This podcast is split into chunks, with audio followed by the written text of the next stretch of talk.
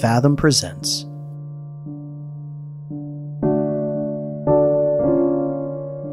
One More Story Before I Go to Sleep.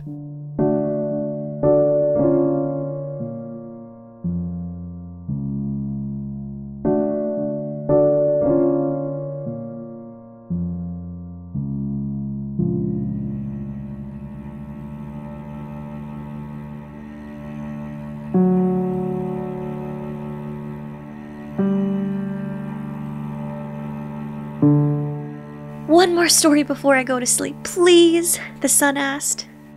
It's very late, the mother replied. Just one more. So the mother nodded and asked which story the boy wanted to hear. The one about the prince saving the princess in the high tower, or, or the one about the knight who saved the town by slaying the evil monster? Neither, the son said. I want to hear the story of the whole world. The whole world? The mother asked. Yes, please, replied the son. What about the world? I want to know everything about everything. That will take a long time. That's okay, the son said. So, with a sigh, the mother began to tell him the story of the whole world starting with the rivers and the flowers and the trees. But before long, the son's eyes grew heavy and he fell asleep. So the mother tucked him in and let him rest. The next night, the son asked to hear the rest of the story about the whole world. That will take a long time, the mother said. That's okay, the son replied. So the mother told him about the dinosaurs and the meteor that ended their time on Earth.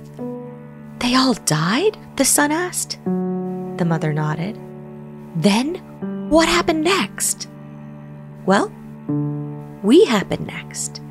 After the dinosaurs came the human beings. But that story will take a long time. That's okay.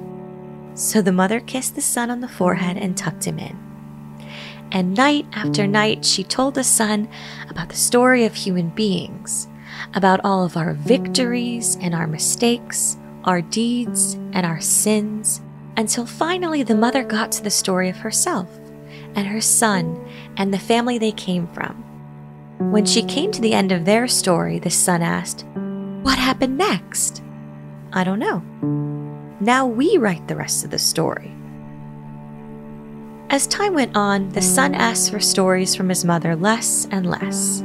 Soon enough, the son was making and living his own stories, and the mother was barely in them. Then one day, the son called the mother and said, I'm in love. So she told him the story of love.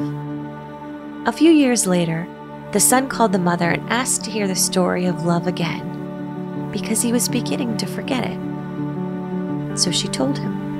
In time, the son had his very own son, and the mother told the son the story of the whole world all over again. For the son was scared of all it meant to be a parent. With a soft smile, the mother looked at the son and said, Anytime you feel scared or alone, remember the stories. Everything will be all right. In time, the mother became quite sick and found herself spending most of her days in bed.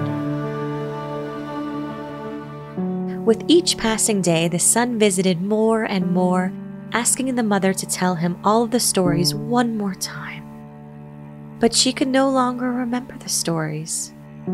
Instead, the mother asked the son, Tell me one more story before I go to sleep. With a nod, the son asked what story the mother would like to hear. She asked to hear the story of the whole world.